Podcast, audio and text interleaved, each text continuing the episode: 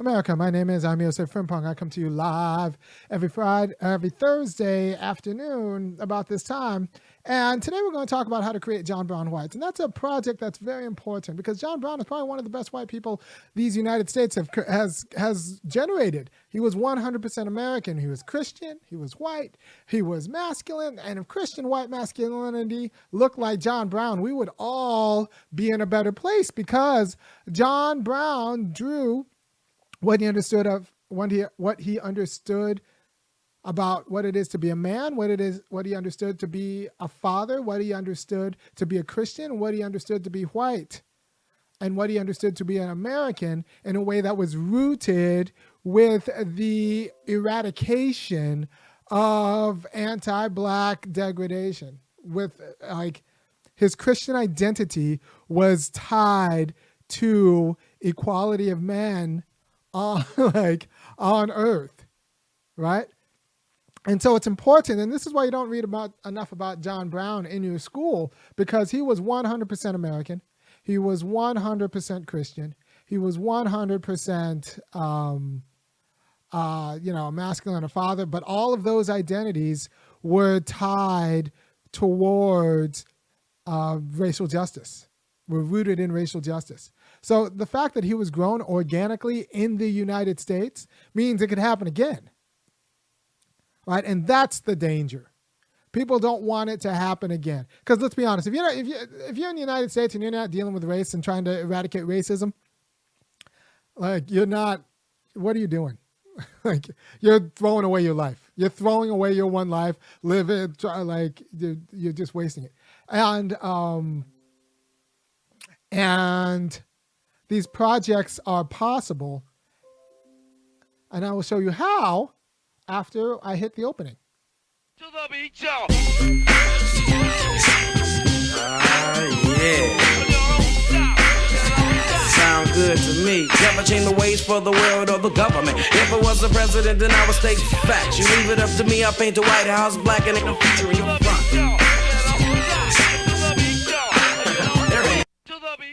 So the work of America is the work of creating John Brown whites, and I'm, we're gonna. This is going to be a consistent theme of the next few shows about like what kind of institutions you need in order to create John Brown whites. But it's very important to create white people in the mold of John Brown. John Brown originated out of the United States. He can be reproduced through U.S. institutions through a sensibility, through the logic of this own nation, if we go about the business of producing them. And people say, Irami, Irami. What do you mean that you have to change the way the white people do family? Yes. You have to change the way the white people do family. It's insofar as white people do family in a way that's consistent with racial degradation, right? If you understand inheritance as um, something you owe, you are allowed to give to your child without inter- intervening justice claims about the society and the people who built the society and who secured what you think of as your property, like intervening in that inheritance, then your notion of inheritance is a problem for reparations.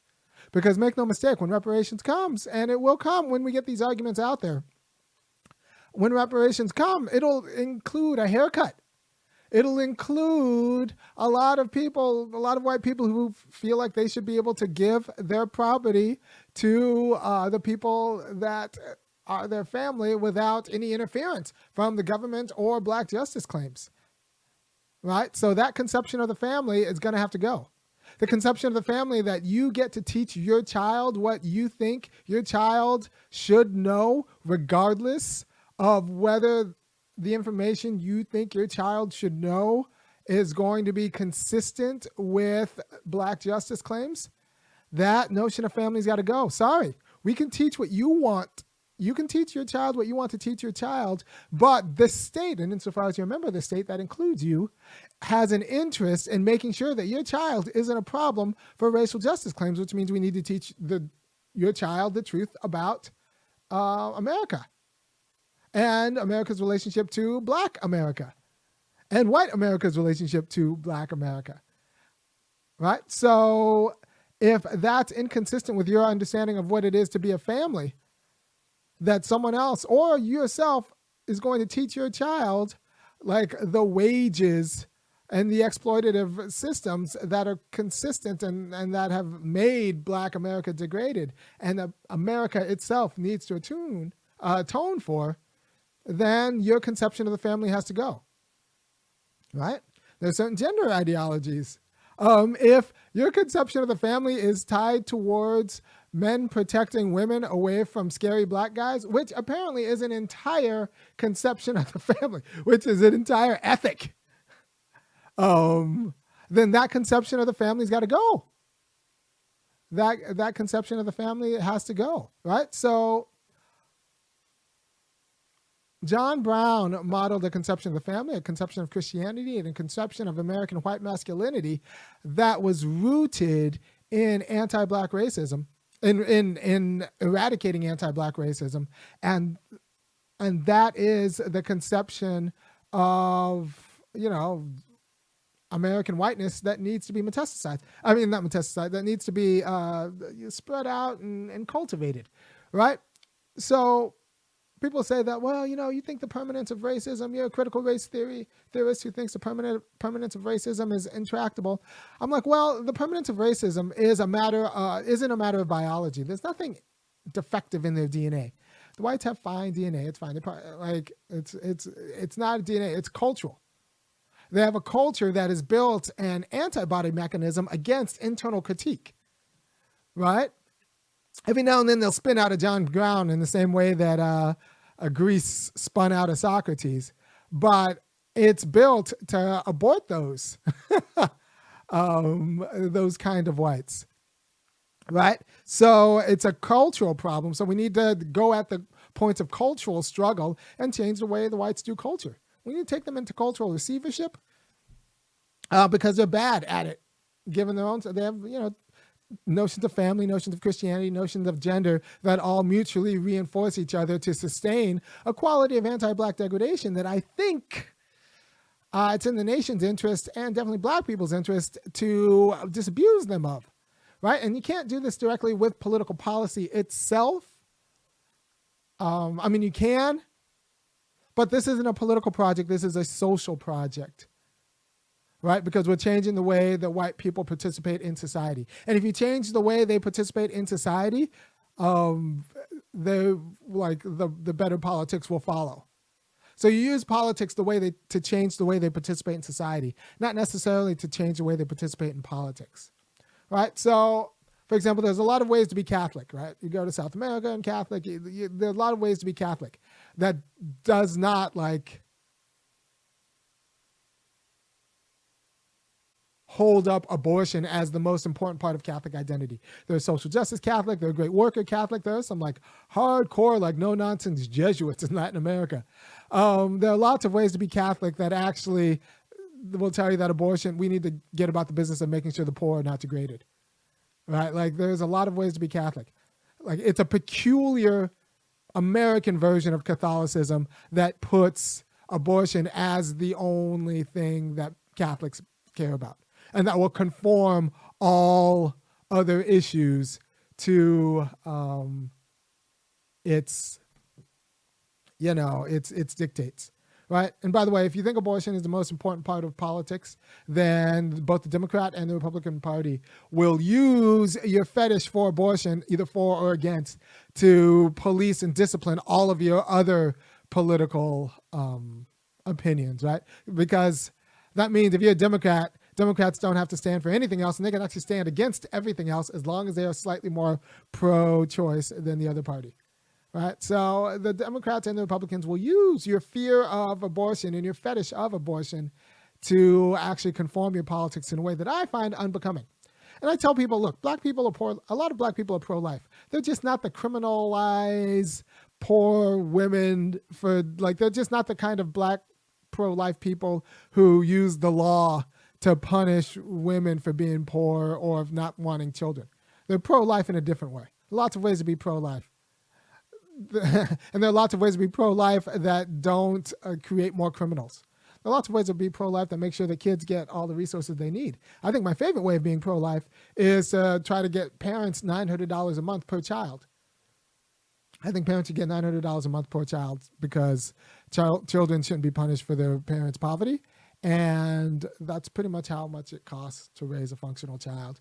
And if you don't think so, it's probably because you're not raising a functional child, all told. But there's actually other information. There's other uh, other uh, data sources that'll tell you that. I think the USDA um, but put together they put together um, a study every few years about how much it, it takes to raise a functional kid and $900 a month so that's how much it takes to raise a functional kid so if we want a nation of functional kids we should give everyone $900 a month per kid to raise their functional kids. Just think of all the enrichment activities that would go with that. But anyway john brown whites we need to change the way white people think about their institutional relations so that those institutions can now be uh, mutually supportive of anti-racist efforts. Because as it stands, those institutional relations all emerge to support a white supremacist society, right? You got the, the white Christian church emerged to support the Klan, right? That was a great feeding ground for the Klan, and like there was a symbiotic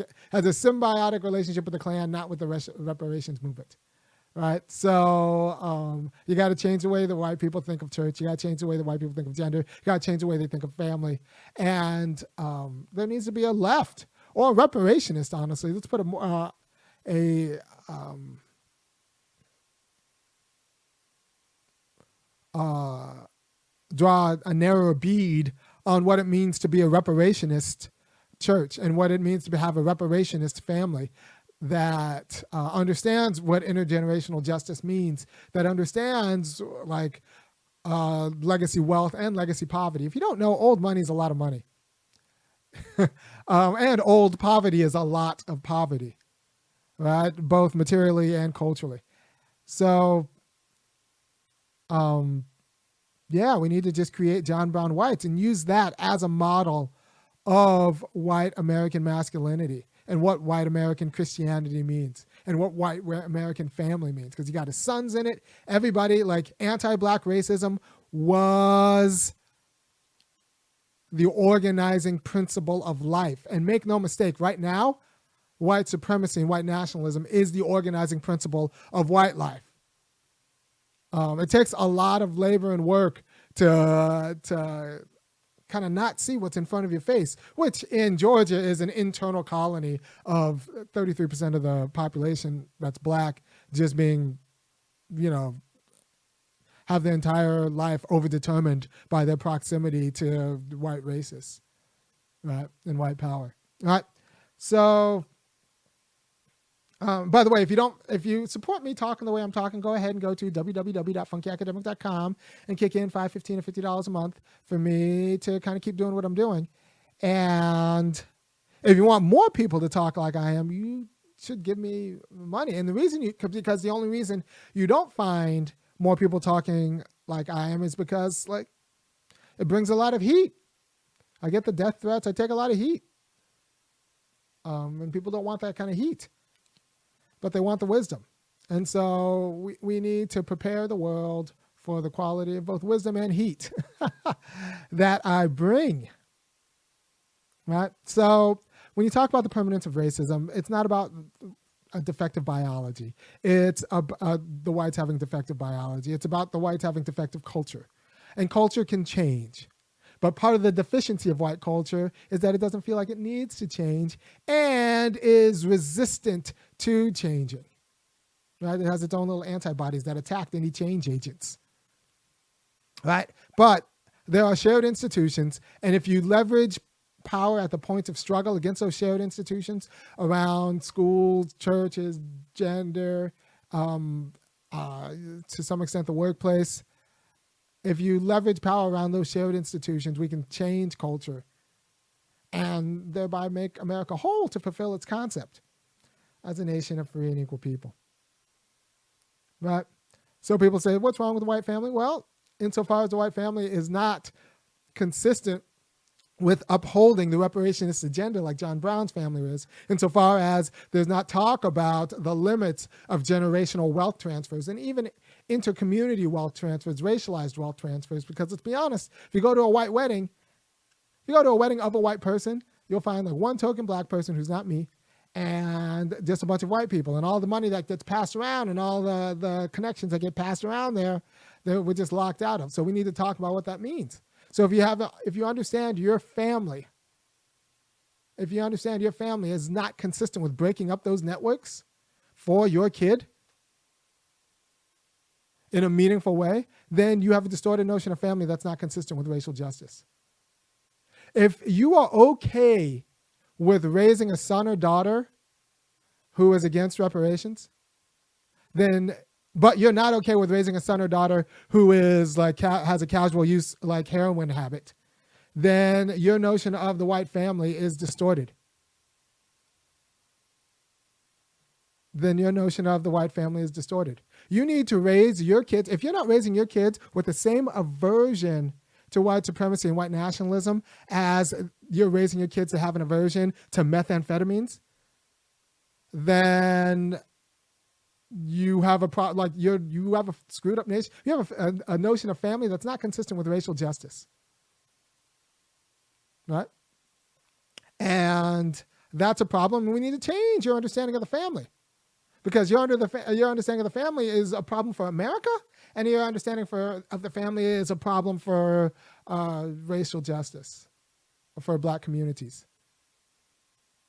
So, yeah, so when I talk about how family white families need to change, yes, that's how white families need to change. They need to get the same aversion because John Brown's family, he made sure as a product of what he was to be a father.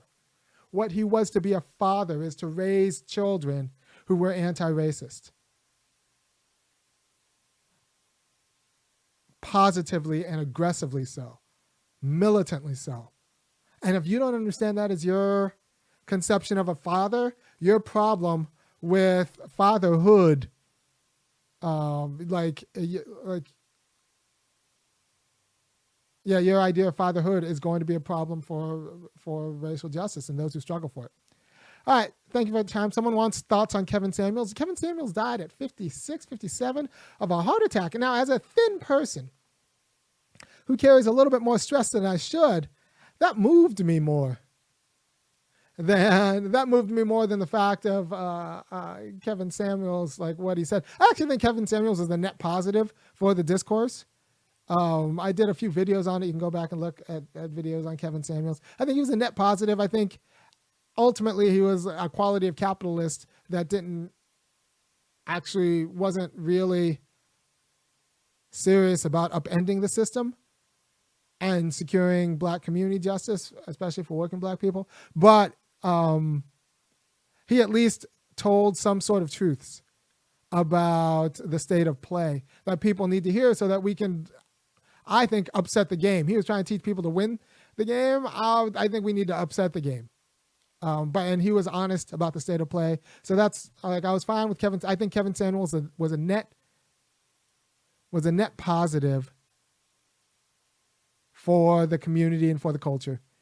Um, and I'm sad to see him go. But mostly I'm sad to see him go because he was like in his mid 50s and he dies of a heart attack, which means there's a there's a expiration date on me that I, am not really comfortable with. And if you want that expiration date to extend a little bit farther, then maybe nature and society um, has been ordained. Go ahead and go to www.funkyacademic.com and kick in $5, $15, or $50 a month. All right. Thank you for your time. Um, and I will see you next week.